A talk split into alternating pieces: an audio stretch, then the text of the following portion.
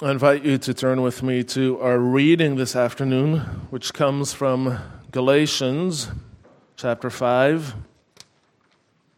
Galatians 5, the verses 16 through 26.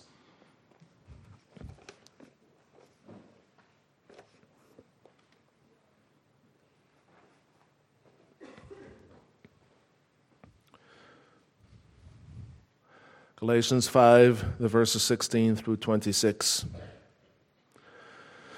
But I say, walk by the Spirit, and you will not gratify the desires of the flesh. For the desires of the flesh are against the Spirit, and the desires of the Spirit are against the flesh. For these are opposed to each other, to keep you from doing the things you want to do.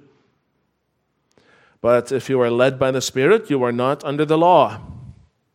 Now, the works of the flesh are evident sexual immorality, impurity, sensuality, idolatry, sorcery, enmity, strife, jealousy, fits of anger, rivalries, dissensions, divisions, envy, drunkenness, orgies, and things like these. I warn you, as I warned you before, that those who do such things will not inherit the kingdom of God. But the fruit of the Spirit is love, joy, peace, patience, kindness, goodness, faithfulness, gentleness, self control. Against such things there is no law. And those who belong to Christ Jesus have crucified the flesh with its passions and desires. If we live by the Spirit, let us also keep in step with the Spirit.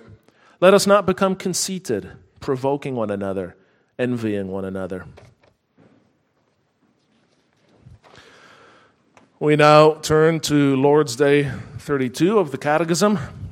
That will provide us with an entry point into the things we hope to cover this afternoon.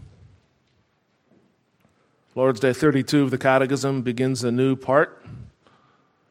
The third part, our thankfulness.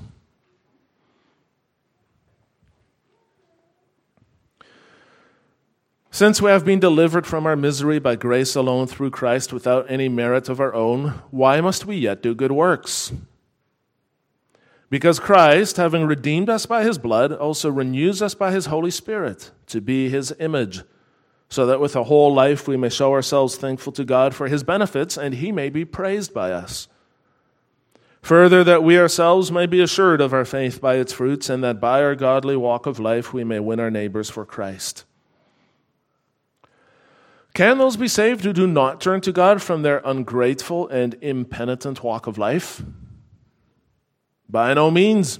Scripture says that no unchaste person, idolater, adulterer, thief, greedy person, drunkard, slanderer, robber, or the like shall inherit the kingdom of God.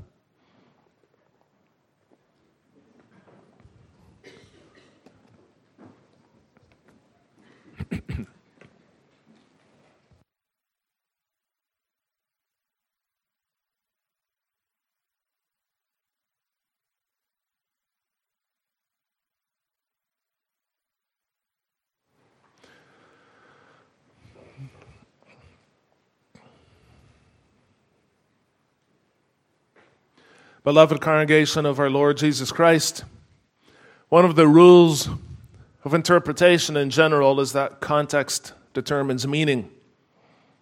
Context determines meaning. So, what that means is that sometimes the same word can have more than one meaning depending on the context. The context will determine what the meaning actually is. One example from our book of praise is found in hymn 14, stanza 5. In this hymn, you find the word cleave. It gets used in the sense of split. Stanza 5 says that God cleaved the earth with his rivers, and what that means is that he cut it in half. But then, if you go ahead to the form for the baptism of infants, it uses the word cleave in the opposite sense of the meaning, which means to join. It says that we are to cleave to this one God, Father, Son, and Holy Spirit, to love Him with our whole heart, soul, and mind, and with all our strength. So you have one word, cleave, with two meanings that are opposite to each other. So, which meaning is the correct one in any given circumstance? Well, context will tell you. And in a more general sense, this is true of good works as well. This morning we dealt with the idea of good works and how they um, fit into God's law and into the Old Testament. And we determined quite conclusively that, that you cannot add works to faith. And we also saw that we're saved from God's judgment by the blood of Christ alone. The Things that you do have, uh, have nothing to do with it in that sense. At the same time, you cannot be saved without having good works. James 2, verse 14 puts it very bluntly when it says, What good is it, my brothers, if someone says he has faith but does not have works? Can that faith save him? And the implied answer is no, it can't. So there it says that you do need good works. But you have to look at the context in order to understand the meaning. He's not saying that works contribute to salvation in any way. If you read it in context, the point is that works are evidence of salvation in our lives. Lord's Day 32 takes that idea and it fleshes it out for us more. And it's important for us to understand because if you misunderstand this, if you're not careful, you might get the idea that God saved you from his judgment and now it's up to you to prove it to him by doing good works. And all that will do for you is to create a lot of anxiety. But the point of salvation is not anxiety, the point of salvation is awe. Anxiety puts you in a box and closes the lid. Awe, on the other hand, is the mind expanding sense of wonder and worship at the greatness and the goodness of God. And that is something that you never outgrow. Because if you're a believer, He has not just redeemed you in the past, He continues to redeem you in the present. He continues His redemption every day. So this afternoon, I may preach you the gospel of redemption again, being that Jesus Christ continues His redemption in our good works. And we'll see that He renews us to be His image. He assures us of this renewal by our good works, and He uses our good works to draw in our neighbors. So here you have it again theology, and it is easy to make this a purely academic exercise. The Catechism does not let you do this. It was written as an intensely practical work for people with a practical mindset. It was written for ordinary people, not for scholars. And so it wants, it wants us to, to be really practical here, and it begins with something amazing. It tells us that we are justified as we are, sin and all. And that is an amazing truth. It's at the heart of the Christian faith that God actually meets you where you are.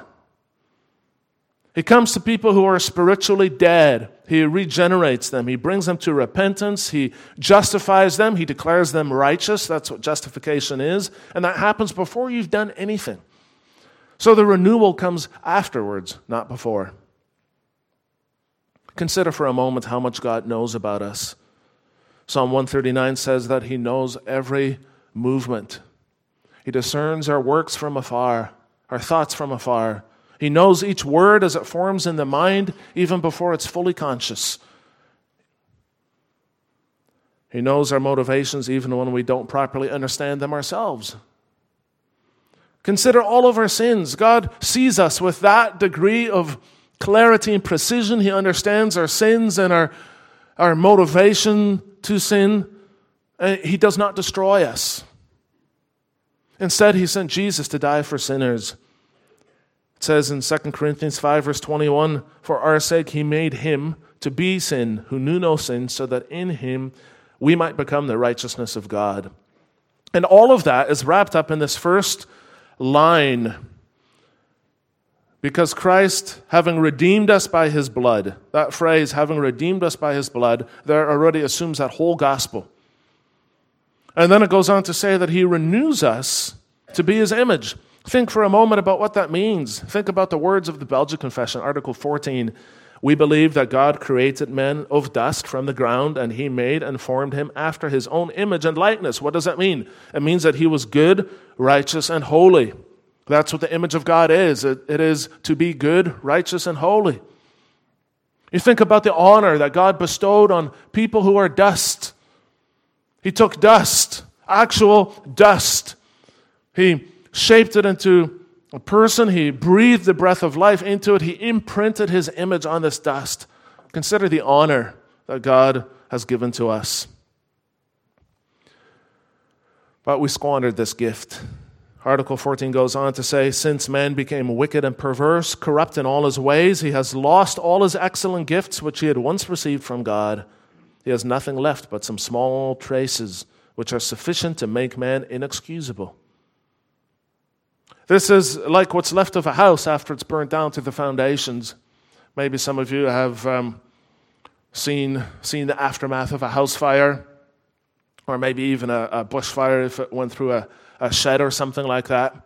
And all you have left is, is some charred foundations. You can tell that there's some ruins, but you obviously can't live in it anymore. You can tell what was there, and maybe there's still a, a post sticking up here or there, but, but the building itself is, is, is uninhabitable. And that's what's left of the image of God in us. But now, says Lord's Day 32, he is actually renewing that image. It says, Christ, having redeemed us by his blood, also renews us by his Holy Spirit to be his image. So, redemption itself is not enough. Why not? Why is redemption itself not enough? Because it doesn't restore anything. If you, if you take away the sin, if that's all that God would have done to just take away our sins, then He hasn't rebuilt the house, so to speak. So that's the context of your good works. It's not just something that you do, it's part of God's work of restoration. By nature, man is wholly corrupted, so if God is going to restore us, then that restoration has to include our good works as well. So it includes our initiative, it includes our will, it includes our desire to, to do these things. It, it includes everything that produces works in us. That's what Paul was writing about in Galatians. He's saying the desires of the flesh are against the spirit, the desires of the spirit are against the flesh. In other words, outside of the work of God's Spirit, the only thing that we can produce on our own is works of the flesh. What is the flesh? The flesh is the old nature. It's everything that is sinful, everything that is opposed to God, everything that turns against Him, everything that resists the work of renewal. And the Spirit pushes back against that. And the work of renewal goes on because He regenerated us. He continues that, that outworking of regeneration in our lives. The technical term for that is sanctification. And that doesn't just include the things that you do, it includes your whole life. The Catechism says, with our whole life, we may show ourselves thankful to God for his benefits. This is probably the most misunderstood part of the Catechism for free reformed people. It is true that we are to show ourselves thankful to God for his benefits, but don't think for a moment that that thankfulness originates or should originate purely only in ourselves. Instead, it's the work, the result of the ongoing work of the Spirit in our lives. It's important to get this right. Remember, get the gospel right. Sometimes we get fixated on this idea of good deeds and we feel like we're never doing enough. Have you ever felt that way? You ever felt like you're not doing enough for God? You're not thankful enough? You're not holy enough? You're not grateful enough? You're not good enough. That's what it feels like. But listen, the good works as such are not the main point here. It's not as if God says, I have set you free, now you go and keep the law again. You remember the, the old hymn, Amazing Grace? Some people have their own version. I won't sing it for you, but it goes something like this Amazing grace, how sweet the sound that saved a wretch like me.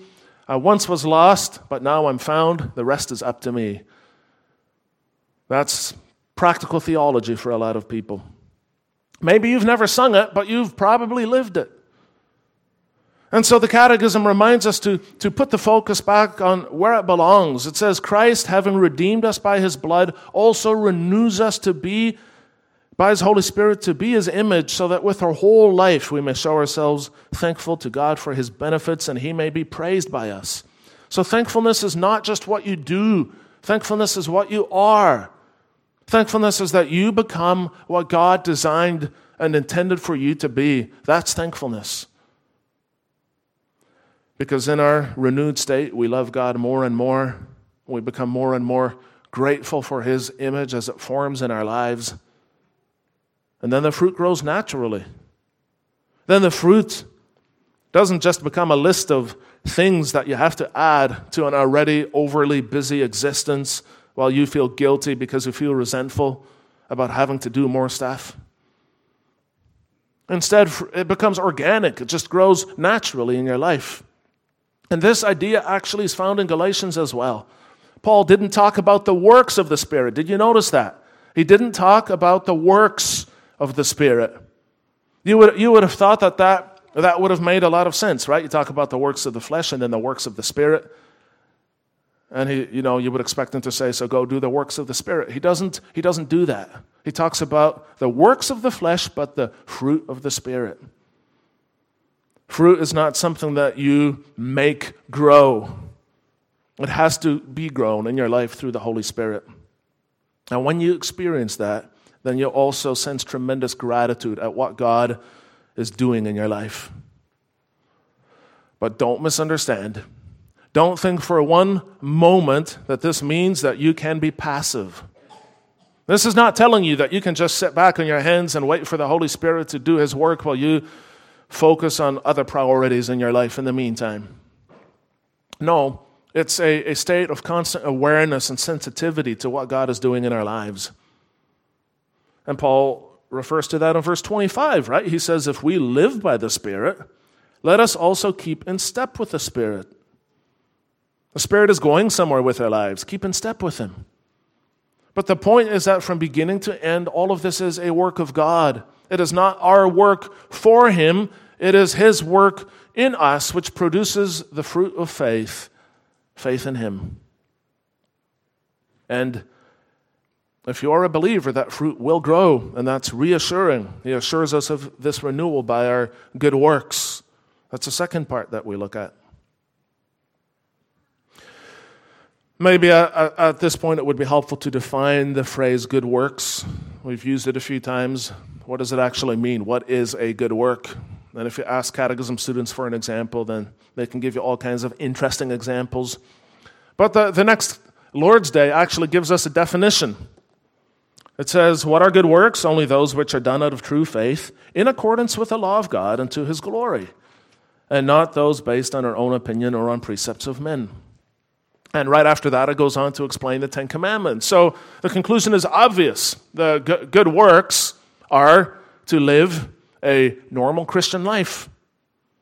It's not necessarily only those acts which, so to speak, go above and beyond that. For example, some of us might consider a hero of the faith in the past, like George Mueller, 19th century evangelist. His name has been mentioned here before. He cared for more than 10,000 orphans over the course of his life. Think about that. At a time when there were, was no, there were no social services, he cared for over 10,000 orphans over the course of his life. An incredible thing. But when you think of good works, you should not only be thinking about that as if it's, well, either I have to do what George Mueller did or, or nothing. You know, it's not, it's not all or nothing. Good works are the fruit of the Spirit in our lives, using the Ten Commandments as a guide. They're evidence of our renewal. And again, we should never forget that our renewal is a work of Christ through His Spirit. If you don't grasp this, your life will lack spiritual vitality. You will look at the law with its demands and you will say, This is too difficult. And you will be right. But salvation doesn't only include suffering, it doesn't only include death, it doesn't only include redemption, it includes the resurrection of Christ and his ascension. It includes renewal. And God, God joins us to Christ. We have the power and the ability then to produce good works. It's Him producing those in us, it's Him renewing us to be His image.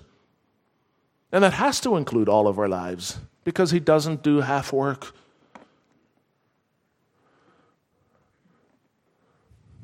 What do you think motivated our Lord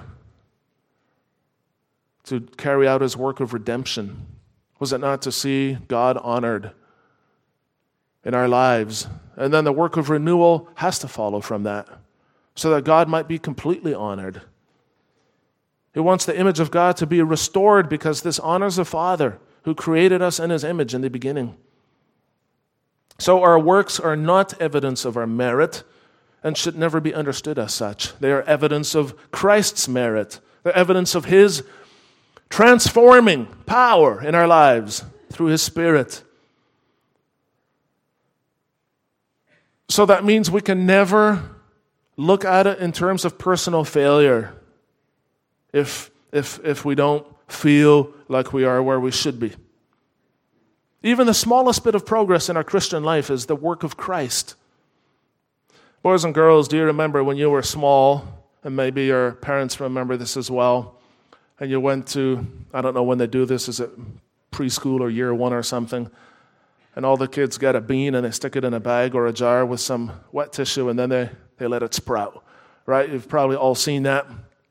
And you sit there every day watching this bean until finally you get this very, very, very tiny piece of, of, of white. And all the kids are so excited. They're so excited because it's evidence of growth. It's very small, but it's evidence of growth. That's how the Christian life works as well. Even the holiest have only a small beginning of this obedience, but the beginning is there. And we should not despise the small beginnings.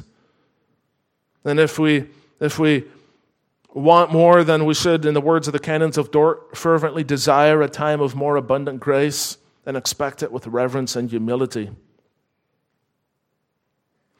And, and then, you know, as you grow, and growth takes time. It does in the natural world, it takes time in the spiritual world.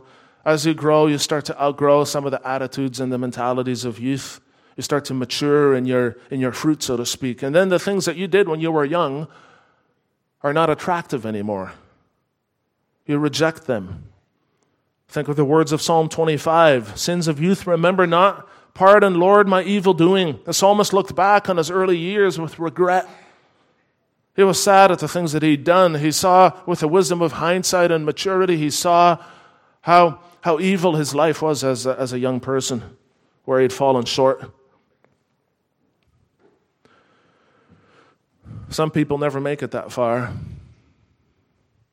Sometimes they grow older, but they still look back with fondness on the days when, when they were young and foolish. But we should not look back on sins of youth with fondness or nostalgia. The Catechism reminds us that those who persist in such foolishness will not enter the kingdom of God. Why not? Because they were never a part of that kingdom to begin with. The image of God was never formed in them. And if the image of God was never formed in them during this life, how does it make sense to, to be perfected after death? They would feel out of place in the presence of God if they never loved Him in life. Why would that change after death? Think of the words of Lord's Day 12 here. It says, Why are you called a Christian? Because I am a member of Christ by faith and thus share in his anointing, so that I may, as prophet, confess his name, as priest, present myself a living sacrifice before him, and as king, fight with a free and good conscience against sin and the devil in this life, and hereafter reign with him eternally over all creatures. These are all expressions of the image of God in your life. But if you've never done any of these things in your life, if you were never interested in any of these things in your life, how, how do you expect to reign with him eternally over all creatures in the hereafter? It wouldn't fit.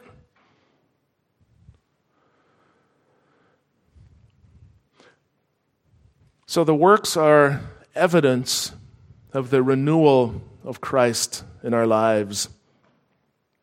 Having said that, you should never look to yourself for assurance. The Catechism says that Jesus Christ assures us of his renewal by our good works. It's assurance. It's, it's not primary evidence, it's assurance. It's corroborating evidence. But ultimately, you don't look to yourself for assurance, and don't ever forget that. You don't look to yourself for assurance, you look to Christ. When you fall short, you focus again on the first half of that, that line in the catechism, the redemption. If you fall short in the renewal, then you go back to the redemption. You look at the redemption. And you remember that. And you turn to Him for forgiveness. John Calvin put this really well. He once said, Paul does not threaten that there shall be excluded from the kingdom of God all who have sinned, but all who remain impenitent. In other words, the people that are excluded from the kingdom of God are not the ones who sin, but the ones who remain impenitent.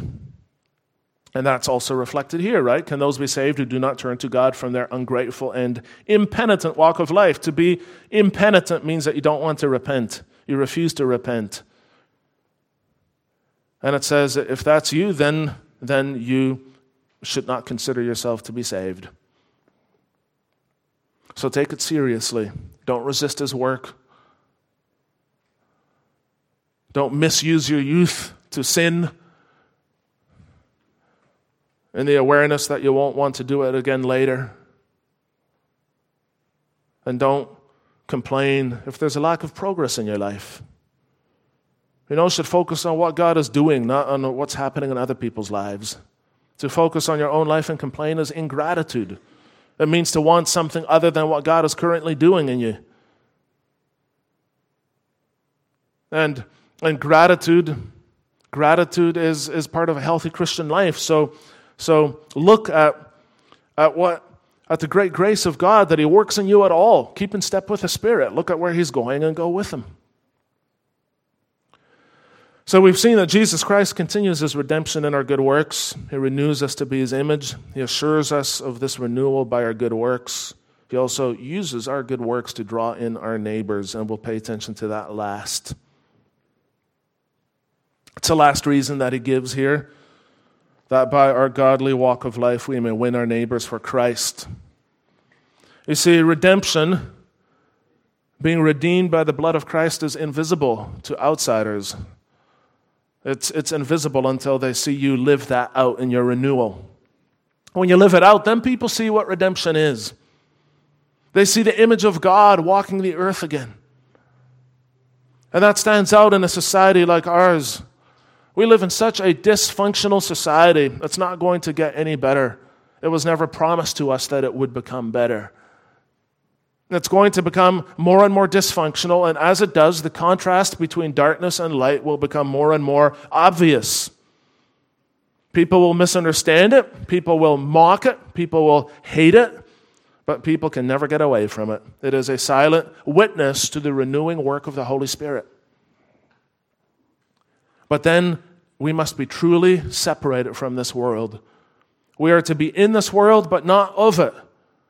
We are not to have a slightly smaller share in darkness than the people around us who are unconverted and then think that that is evidence of God's work in our lives. It's not. We do do that sometimes.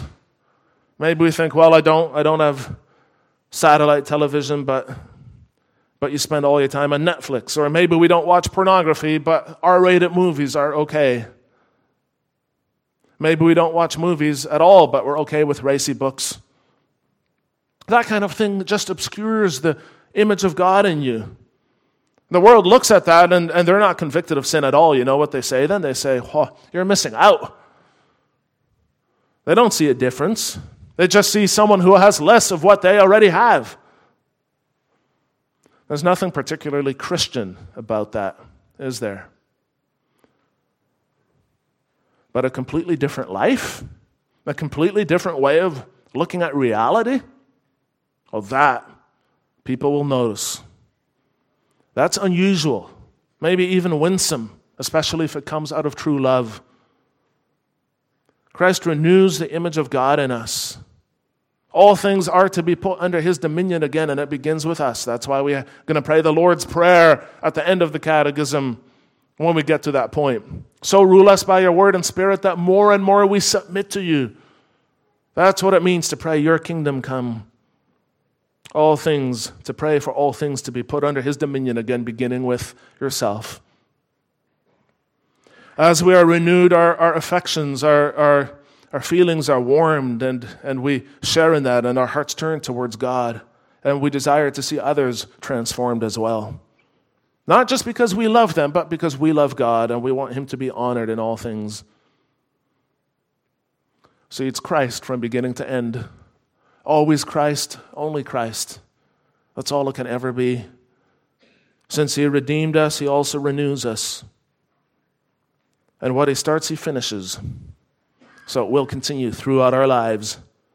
Where we fall short, we turn back to Him in repentance, and He forgives, He renews. We pray for forgiveness, we pray for renewed vitality, and then, and then we carry on, knowing, believing, trusting that He gives it to us. And we will struggle, but we also know we will always prevail in the end. We will prevail because our life is linked unbreakably to the life of Christ. He is the great source of renewal. He will continue to renew us until we are perfected. How can you not be grateful for that?